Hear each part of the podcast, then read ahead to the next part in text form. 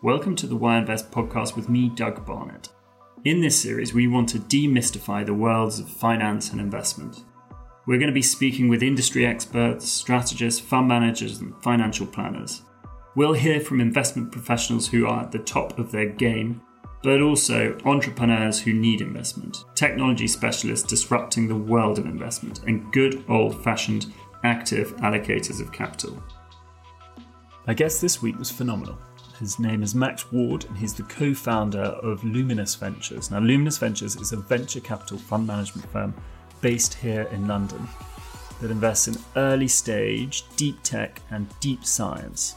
Now, he gives a superb def- definition of both those terms, and we talked about AI, healthcare, and life sciences talking to him was a bit like looking into a crystal ball because a lot of the technologies he's investing in today are probably going to be all around us tomorrow. He was full of energy. He's had a really interesting career so far that we discuss. I know that he and his team at Luminous Ventures are going to be ones to watch for the future. Do check out their website uh, at luminous.vc. And without further ado, this is the Why Invest podcast.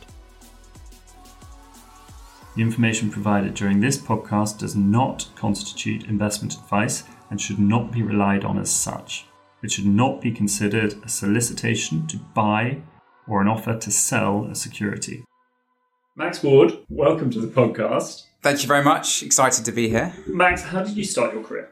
So, I started my career um, in a very different place to where I am now. Um, although I think everything I've done along the way has been incredibly helpful to, for me for where I am today. But it certainly has been a um, a long and winding journey. So, classicist by background uh, from Cambridge, went to law school, and then went to Slaughter and May to take a training contract in the city in in, in the UK in London to um, to to cut my teeth in the city. Um, spent five years there learned everything you you know you could learn at the early stage of um, private M and A, public markets, takeovers, um, general deal making in the city, and, and general corporate life. Worked across Tokyo, Milan, and London, but generally saw with Slaughter and May. With Slaughter and May, yes, and then saw uh, wanted to do something more meaningful outside. Both my parents were entrepreneurs. I'd always wanted to do something more entrepreneurial, and looked at doing something myself, but actually then got an opportunity to go into a very early stage entrepreneurial fund um, that was investing at the early stage within healthcare. And having done a number of healthcare you know, healthcare um, transactions at Slaughter and May, it was a sector that interest, interested me that would be able to both, for me, uh, enable me to work in a place where you could both deliver returns for your investors and have a very interesting and meaningful time on the business side as well as as well as leaving a lasting uh, impact. So I moved across into um, into the fund where we were doing two things. Uh, this is Luminous Ventures. So this was called White Cloud Capital. Right. Okay. And so this was back in 2015, and we were doing growth stage healthcare service investments. So. Uh, we built the biggest IVF group um, in, in the UK, second biggest in Europe built that very much from um, from scratch. Really, that was uh, two clinics that we scaled up to twenty over over time. So it was a very um, very hands-on operational type of type of investing. At the same time, we had a, a technology fund focused on on healthcare um, and life science, um, which was more venture, very much venture capital, seed stage, getting in at the the idea idea stage early on and partnering with investor uh, with with founders to grow their businesses. I ended up gravitating towards that. I thought it was more interesting, more meaningful. So the earlier stage. Exactly. So that these were technology companies rather than service companies. So the IVF businesses were they're very very strong, robust businesses, but they are essentially you know service businesses more mature more mature bricks and mortar okay. i mean there is some tech aspect to, to what they do but but more mature um, profitable um, whereas we were investing in un, you know pre-revenue uh, companies interesting technologies within within um, healthcare and life science and for me that was an area hugely interesting a great opportunity to get in at the ground level uh, as an investor but work alongside your your founders as they grow their business. And then um, my partner and I, in, what is now Luminous Ventures, we did a ma- management buyout sponsored by the investors um, to create to, to, to come out as an independent unit. So we um, just the two of you, just the two of us. Mm-hmm. So we took the the venture side of the business um, into a new a new vehicle, uh, rebranded as Luminous Ventures. And we chose the name, um, which is always fun, of course, uh, with, with, the. How long did it take to choose the name? We actually had a kind of working title name, um, which was um, Silver Lining after coming out of White Cloud. But we, um, I, I, think, a couple of weeks. Um, and we went with um, Luminous because really our mission is to to shine a light on deep tech and deep science ventures within Europe. And so, call it cheesy, but uh, that we ended up going with uh, with that, and um, have been building the brand, the name, the network, the team, uh, the the portfolio ever since. Um, so that's now nearly three years. Mm-hmm. So you have a you came from a um, a, a, legal background, yeah. as it were. Um, what where did your partner come from? So my partner's an operator by background. Okay. Um, so she's founded and sold uh, three companies, um, which gives us as a as a business. For me, it's it's very important when getting when investing at the stage that we do. Yes, investment experience is incredibly important, but that operational empathy is, is, is just as important, if not more. So the way we set the team up is operators, investors, and domain experts, especially because what we're doing is so technical. So um, Izzy um, has deep operational experience and um, lived in Silicon Valley for, for six years, which we can maybe touch on in, in a bit later. But um, that's important because it gives us both a very, very good network in, in the US, but also a very good understanding of the company building experience as lived lived in within Silicon Valley, which has clearly been, as we know, and you guys will know from your public markets work, like mm. has produced um, some phenomenal companies in the last twenty years. And do you think that network uh, that Izzy has is that um, is that helpful for deal flow? So the, the kind of companies that come across your um, radar, or is it more helpful on the sort of um, fundraising side of the business? So net, network um, network is a very in, in, the business that we're in in venture capital. Network is important for a number of you know a number of reasons, and and and, and so firstly on the portfolio side, clearly getting access to the best deals. A lot of that, it comes through both reputation and network. So we focus on network, really um, having as, as wide a relevant network as possible um, is, is, is a hugely important part of, of any successful venture capital fund. There's, I, I encounter a lot of, say, family offices and high net worth individuals and just friends and, and other people, and they always think that they have and I used to think this a lot too. That we have there's thousands loads of startups, of, loads of deal flow. Yes, Everyone yes, thinks yes. they have amazing deal flow yeah. in in startups because yeah. because if, if if you are in a position where you have capital capital to deploy, you will always fight, have startups coming to your door. But to have very very very very very good startups come to your door is very very rare, um, and so that's where the network really really kicks in. Um, the reputation plays an important part in that too, but um, seeing the deals, there are deals that get done with third time, fourth time founders that never even come to market. Those are the deals that you need to be getting into because the chances are that most startups will fail. We all know that there's a very high failure rate. So, really, the highest quality deals um, are very you know few and far between. So, it's being able to get into those. So,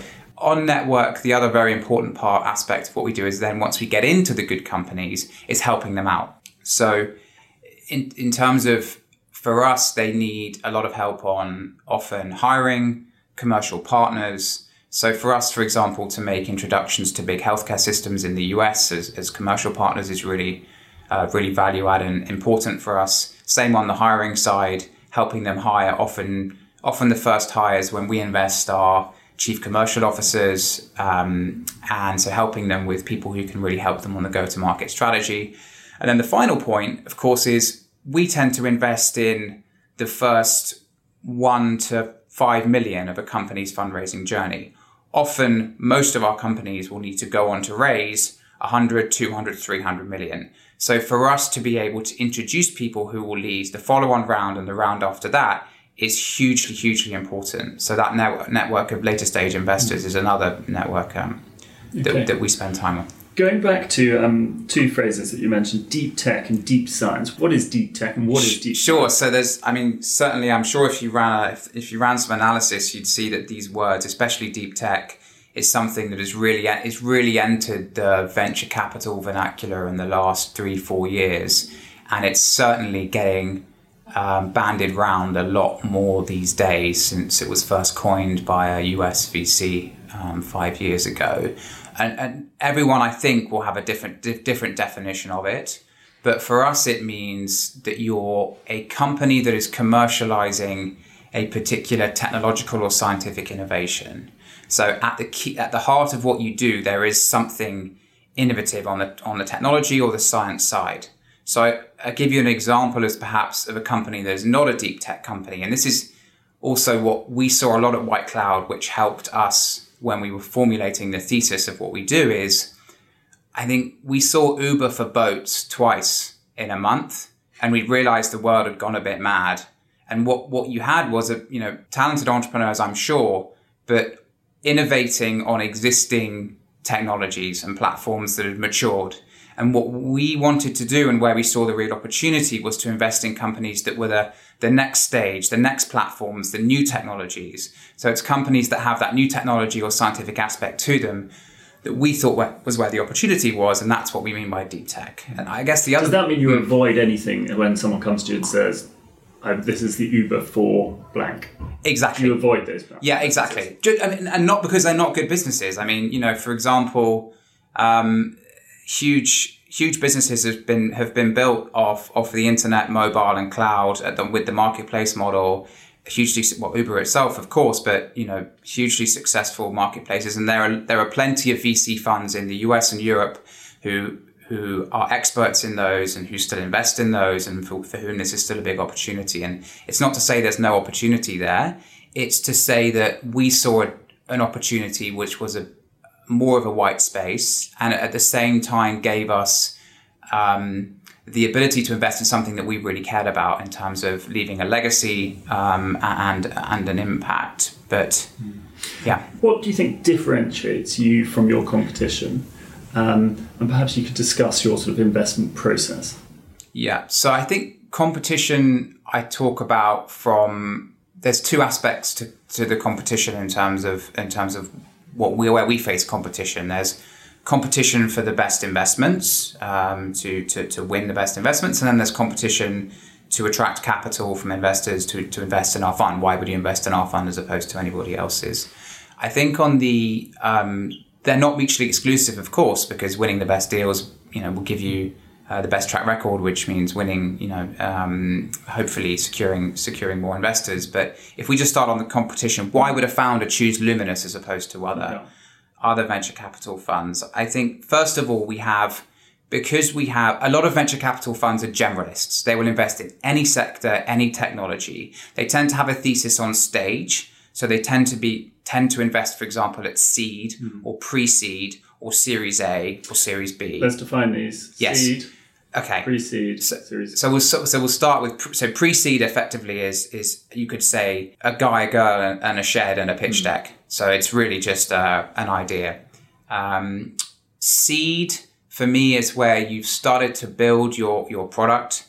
Um, you have maybe an MVP, a minimum viable product. You've talked to early customers. You've you've determined roughly what your go-to-market strategy would be, and you are now raising money to test those assumptions to um, to create a repeatable, um, a scalable business. And then Series A is really when you've created something that you know or you think you know and have a very good signal that the market wants your product. You, you're at the stage where you're you have a repeatable, scalable business model, or you at least have line of sight on it. You have what venture capitalists call product market fit.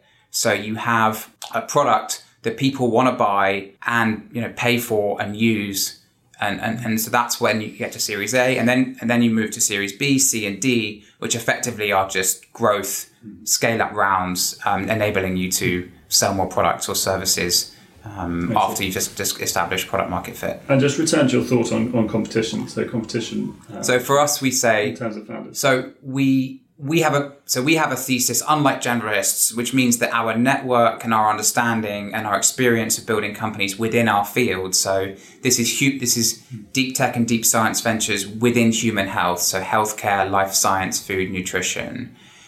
It means that we have on the luminous platform a deep experience of building those businesses. So that's how we can differentiate. I think the other thing is when we compare ourselves to other funds who perhaps have that thesis is because of, for example, Izzy's experience and, and the fact that we, we as a team spend a lot of time in the valley and are deeply connected there, the way we um, like to phrase it is that we bring internet era um, company building strategies to deep tech companies and apply them that way. So really, um, it's taking the successful model of company building in, in the US and applying it to more scientific um, companies coming out of the UK. So it's really thinking, for example, around how do you um, go to market in the smartest, most capital efficient way. Um, a bad example in, in the UK, which we've often seen, is is the mentality of build it and they will come. So really, you know, beavering away on R and D, working hard, not speaking to customers, not thinking around what they want, but but assuming that dreams, once yeah. exactly once you've once you've completed your R&D and built the tech or built the product that people will just automatically want it. The best founders that we work with are actually building their products with customers and even getting customers to pay for some of the build through early pilot contracts. So really, for example, um, having an appreciation for that is something that we have a deep experience of and, and helping founders on that journey. Um, and so I think for me, that's how we, we, I guess the final point on that is, getting very, very hands on. So we, we're the lead investor for most of our investments. We take a board seat. Um, we become quasi members of the of the operations team. So the areas that we like to help um, cover with cover cover across across the um, the company spectrum is so uh, hiring, uh, intellectual property strategy, um, uh, PR and marketing, um, for me are the areas where we can really really help our founders. Um, and they're basic they sound basic but they're hugely important and hugely difficult you know. Um, so that's what we really like to roll our sleeves up and get involved with. So that's from a founder's perspective. What about from an investor perspective? So i think ultimately it comes down to returns. You, you need to you need to show top top quartile top decile returns. So a vc fund will a seed stage venture capital fund is a just just to be clear here often it, it they're 10 year uh, funds um, and will, they will invest for the first four or five years and then spend the next six years harvesting the returns, selling companies. They will aim, so a top decile fund will aim to deliver a 4x uh, return on your money. So we're looking at, you know, well north of, of 30% um, internal rate of return if, if, um, if that is your mm. metric. But four times the money is, is really the North Star. Um, and so we need to show that we both have a credible plan in which to deliver that and have done that in the past. So the second way we differentiate or the way that we would differentiate from competition is that we are a mission driven thesis the fund. So we are investing in technologies, founders, and science that will positively impact both the planet and, and mankind. So there's certain, we are not an impact fund, we are a returns focused fund, but there's a huge impact through what we are doing at Luminous.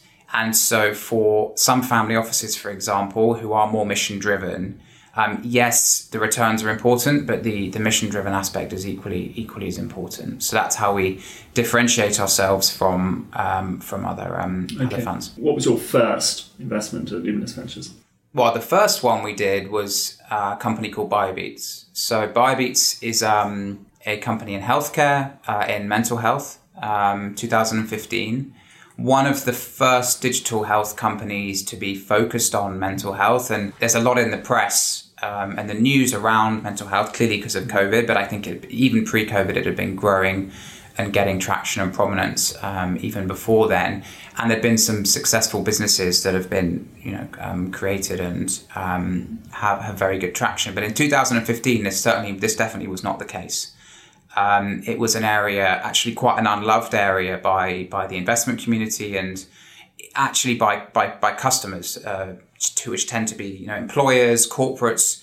They were starting to think about this, but they, they, they were nowhere near thinking about this as much as they are now. So Biobeats was using machine learning to um, diagnose and quantify stress and then give you feedback um, as to how you can manage your stress. So um, it particularly was focused on heart rate variability. So it was a combination of a wearable and an app. Um, and would, uh, based on your heart rate variability and various other indicators, would give you a score for your stress, quantify it, and then give you interventions to to try and um, fix the fix the problem.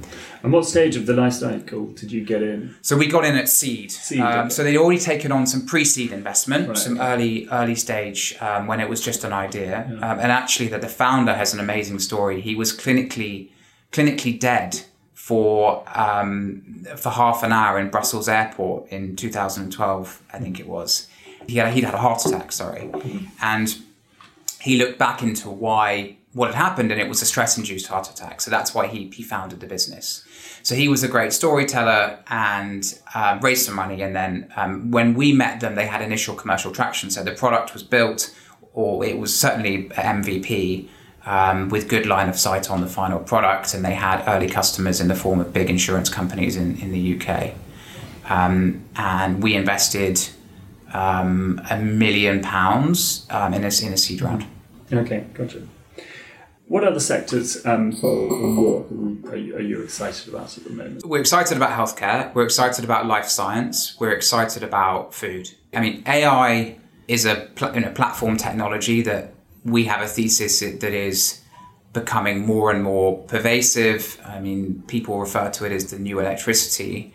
Um, so the application of AI to those fields for us is particularly interesting. So hang on, people are saying it as new history. I mean, is this the data is the new oil, electricity is the new, yeah. uh, or AI is the new electricity? Yeah, sure. It, do you think that's overblown? Uh, I think there's a lot. Yes, I think there's a lot of it's it's an oversimplification mm-hmm. of of it, and it's it clearly um, it's clearly much more nuanced than that. And I think we're clearly AI is now on every single deck that I that I see, um, and so there's definitely um, hype um, and a lot of buzz around it, and there will be some casualties. There will be companies that are out there touting their wares as, as big AI companies, and will, I'm sure, um, get it wrong or not deliver on the promises that that they're making. Um, but truly, I've seen it and I know it because there are companies in our portfolio where AI is incredibly um, can deliver some phenomenal results um, which are incredibly impactful. Mm. So I, I, know that. So what's mm. some examples of that? Okay, I'll give you an, uh, one example. It's a good one. It's in healthcare again, but I think it's it's a very very good example. Is a company called um, Optellum, which is a spin out from Oxford University, um, targeting initially lung cancer, um, will become a broader lung health company. And so what they do is um, Optellum uses a form of machine learning, so machine learning being a form of AI itself, mm-hmm. effectively teaching machines with vast quantities of data to um, uh, to perform a certain task, um, and they are able to detect lung cancer um, based on um, CT scans at an earlier stage than would otherwise be um, be possible. I, I suppose what they are doing is they're not replacing doctors. I think that's one one thing. I think again goes back to the overpromise of AI. Mm. There's this image that suddenly we're all going to get replaced. I mean, you you know you'll get replaced. I'll get replaced. We we'll, we'll, lot, yeah. we'll, we'll, we'll, all get replaced. Yeah. I think that may well happen in 50 years' time. Um, it's not happening anytime soon. And, and Optellum is another good example. What Optellum does is it doesn't replace the doctor it augments the doctor. And we have very, very good studies to show this that the doctor by himself or herself is inferior to the doctor uh, with the software. Mm-hmm. Um, so in that case, what, what the technology can do is spot is spot lung cancer on CT scans at the earliest stage and flag it to doctors. And it's getting great traction selling that into um, into US hospitals. How do you prove the concept, and how do you um, I mean, it sounds like you have Oxford mm. University, or you can partner with some of these institutions. But yeah. um, what do you hang the investment sort of thesis on? Does it need to be around AI? Does it need to be on the founders? Yeah, for, for us, it's founders. Really, I mean, there, there needs to be, as I said, there needs to be some some innovation that makes it interesting and worthwhile that you can actually there's actually something uh, a business that you can build off the back of and they have a unique proposition but for us it's all about the founders. As i said we're getting in at, at seed which is incredibly early. And quite often 99% of the time the business that we invest in will pivot and change many many times during the course of the, the company building journey. So for us it's really founders. And again, I think this also differentiates. This is one of the ways. So, just mm. on that point, on the pivoting and, and changing, yeah. how do you control and make sure that there isn't sort of scope creep and um, that the capital that you allocated originally um, uh, isn't being used and diluted um, elsewhere? The, do you see what I mean? Look, you have very little control over that because you are often a you are a minority investor owning anywhere from five to twenty percent of the company, and in a way you don't want to have a lot of control over that. Like ultimately, you're backing founders and their ability to sniff out the commercial opportunities. And I'll give you a couple of examples as to why pivots are not a bad thing. These are not in our portfolio, but Slack, which you will know, um, which many of you may use, um, is a um, you know. I think the market cap of Slack is what you'll probably tell me better now 20, 20 billion or over 20 billion. Yeah, over 20 billion and, and IPO'd last year. Slack started out uh, founded by Stuart Butterfield as a computer game. They, raised $15 million from US VCs to, to build a computer game. The computer game garnered some, some, some interest. It became a bit of a kind of cult status um, game, um, but ultimately not enough to build a big business off the back of. So they then uh, because they used they created Slack to uh, communicate as a team, they then pivoted completely to commercializing what is now Slack. Mm-hmm. It's the same with Instagram. Instagram was not a photo sharing platform when Andreessen invested in it. Mm. Um, it was some, doing something completely different. And I think so. If if you try and control too much where the founders sniff out the opportunities as a VC you end up um, you, you end up in, in trouble. This is not a private equity style investment where you control the company and the management effectively work for you. It's the other way around. And that's why when we invest clearly we need to look at the tech and the science but we're really optimizing for the best founders that we can that we can work with. That's so interesting and an interesting distinction between VC and um, private equity. Um, now you're investing a- across the world. How do, how do regulations play their part? Um, and uh, you know, I gather you've now you are now able to invest in in Taiwan. Um, what what part of the investment process does that play? Do you have to lean on your l- legal background? So, in terms of deploying capital into companies, there's very, very little restriction. I think we can deploy capital um, pretty freely around the world and not not run into that, those kind of problems. In the US, I, I guess you know what we're seeing with Brexit now, and you've seen in the US is certainly around protected technologies, which can include AI is, is, a, is a part of that. There will be more restrictions coming in around foreign investors. Get, I mean, particularly obviously we've seen this in the US with China. Um, foreign investors um, investing in companies where the technology is sensitive. But for 95% of what we do, it's, it's not an issue at all. On the fundraising side, it's just, uh, I guess there's a, there's a compliance point that every single country has its own rules about marketing uh, funds. So we um, we just need to make sure that we, we cover that. So going back to your portfolio, what other um, names are you are you excited about? And and um, a couple of um, yeah, sure. I mean, I'm excited about a lot of them. Of course, um, you have to be excited as a VC. It's it's um, it's an important part of, of what we do. Hugely excited about a company called Synthace. So Synthace is a I talked about automation and augmentation, and that is something that we're seeing in the life science industry. so as as you may well know, the you know the failure rate for taking drug candidates to, to market is is is huge. In fact, I think probably you know Moore's law is well known in terms mm-hmm. of um, exactly in terms of semiconductors. Um, there is a law um, termed Eroom's law, which is Moore's law backwards, uh, which uh, effectively dictates that the cost of dr- discover- bringing a new drug to market doubles every seven years. Mm. So it now costs roughly two billion bring one drug to market. The reason for that is increased regulation. Mm. The fact that the easy drugs have already been discovered, so it's it's now harder. Um, the main reasons behind that, but but that is a big problem, which in life science means that actually we've been looking at ways. Are there smart ways that you can help reduce that cost? So Synthace is an example. They bring automation into laboratories. It's software that you can write your experiments into. It's connected to the, all the various different pieces of hardware you have in your lab, and you can effectively automate a big part of the um, experiments um, that you're running. And yes, it may reduce your headcount in the lab, but more importantly, it saves you time. And time is the key thing here. So it means that you're, where you have a successful experiment, repeatability is one of the key things in wet lab life science. And because you've written it in the software, you, you actually can go back and check, well, this is exactly what we did. And you have a much more auditable trail of where, you know, where things work and where they didn't. So Synthace, a uh, company um, based um, originally um, connected with UCL in, in London, have we invested at seed. They've gone on to raise um, significant amounts of capital from international investors.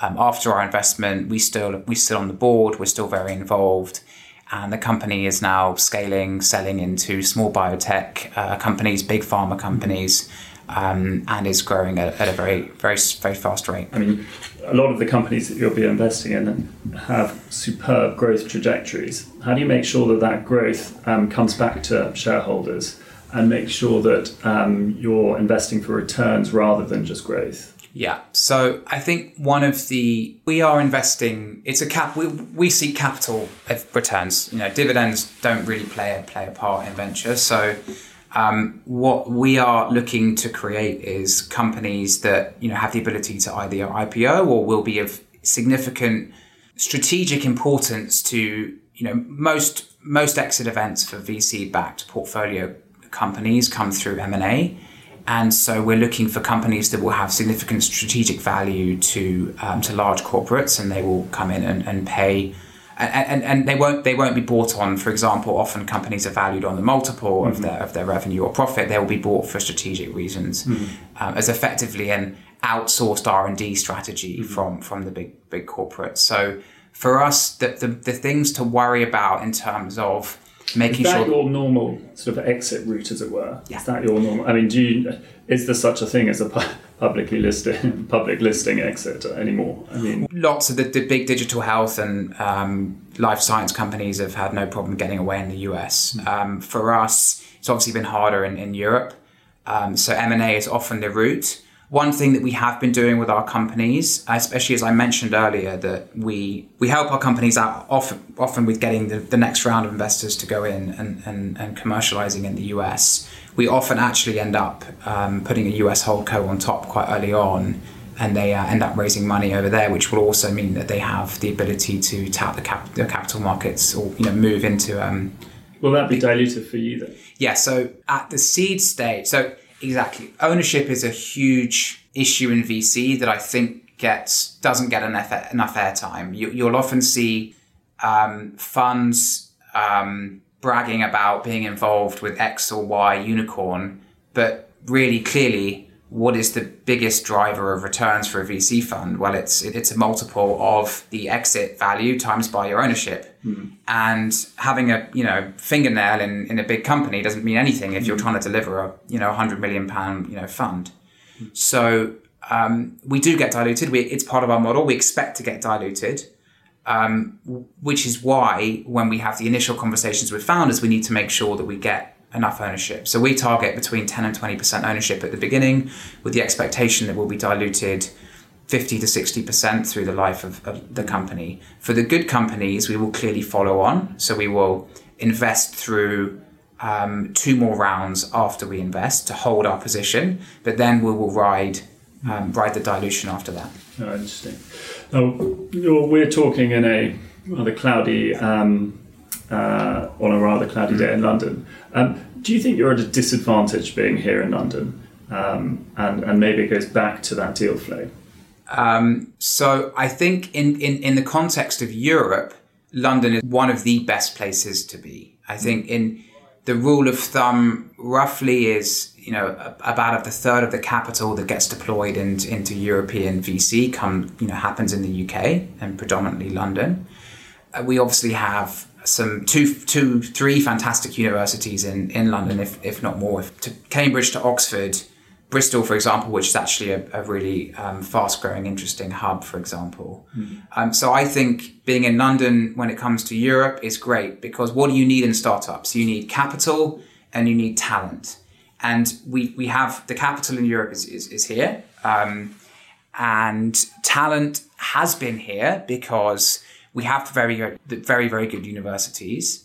And we also have a very um, a very friendly business environment compared to parts of Europe. And so clearly we've attracted a lot of good entrepreneurs to, to, to the UK. I'm, i hope that will continue um, post Brexit. Um, so, so for me, at least in, in Europe, it's, it's a good place to be. Um, in terms of the US, like deeper, deeper capital, very strong entrepreneurs, very, very good talent that you need to, you can hire for your companies. Um, look, I, I think the UK is is certainly get, producing more success stories um, when it comes to to what we do. Um, and there are some fantastic companies that are reaching very, very good valuations and, and will um, produce very meaningful exits for the, for the ecosystem.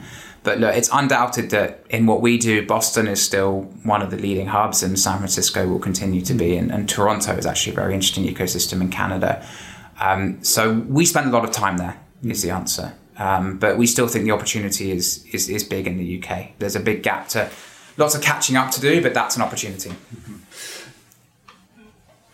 Changing tack, thinking about, and we've talked a lot on um, on this series about uh, interest rates and the cost of capital and and the effect that's having on various industries. Effect to low and negative interest rates have um, on the venture capital unions, uh, universe? And are you seeing a, a misallocation of capital? As a, as a venture capitalist who raises money myself and you know also needs my companies to raise significant amounts of money, I think it's it's it's a good thing for us in the sense that it, it means that people are looking elsewhere for um, for their returns and, and, and they often come in come into to our space. So for me, it's um, it's definitely a a, a, a benefit. Um, in terms have you seen it? So, let's take five years, last five years. Have you seen a, a, a sort of institutional size allocation, large allocate um, switch in allocations to VC funds? Yes, um, I think especially in Europe. So Europe's growing um, in terms of VC capital allocated to VC. We're growing at around ten to 15% a year.